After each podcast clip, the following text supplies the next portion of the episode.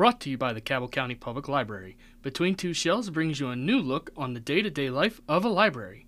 From youth services to circulation and beyond, our episodes will lend you the world here at the Cabell County Public Library. Hello, everyone, and welcome to a new episode of Between Two Shelves, a podcast of the Cabell County Public Library.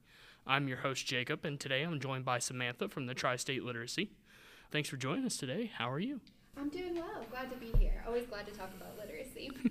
Good. We're happy to have you. Well, we will jump right in with our first question. What exactly is it that Tri State Literacy does? Uh, we are an adult literacy program. So we work with any adult who has a reading goal. So whether they want to get their high school equivalency, improve their reading for greater independence or personal enjoyment, or whether they want to enter the workforce for the first time, we, we help that adult attain that goal. How did you get involved with the Tri State Literacy? Well, I have a degree in public administration, but I was mm-hmm. completely new to adult education. However, I think this is a big benefit for me because some of my tutors come in, we use volunteer tutors, and our tutors come in sometimes without any teaching or tutoring experience, and I know how apprehensive that can be when you're coming from it without a background.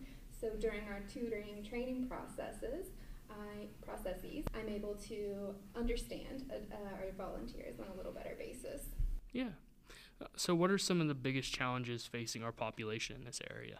Literacy is pervasive. It interferes with every facet of an adult learner's life. So, healthcare, financial stability, raising their children, reading bedtime stories.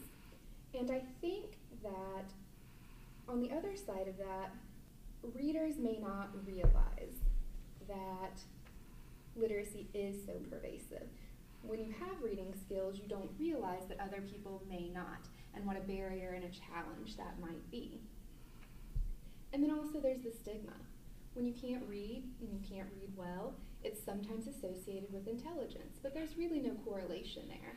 Reading is a skill, and just like any skill, skills can be taught and skills can be mastered think we talked a little bit something similar when Miranda was on from INR of how pervasive computer literacy is now. And I don't think we really take we kind of take that for granted since we've a lot of us have just been brought up with computers. Same with we've just been brought up with reading. It's something we're just so used to that we don't really think about it. Yeah, going back to when we train our volunteer tutors, you're probably not even aware of the skills you use when you come across a new word or a word that you don't know because it's so ingrained in your education. This is something you probably learned when you were in first or second grade. So, transferring that and teaching another adult how to find and use those skills is a pretty big step and, and one that you don't acquire naturally, right? It has to be taught. Mm-hmm. How can Tri State Literacy help people meet those challenges? Well, like I said, we're an adult literacy program. So, whatever an individual's goal is, we work toward that goal.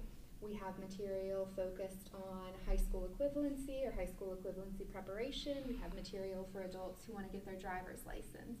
We have material which starts off helping adults identify the alphabet or pairing letters with letter sounds.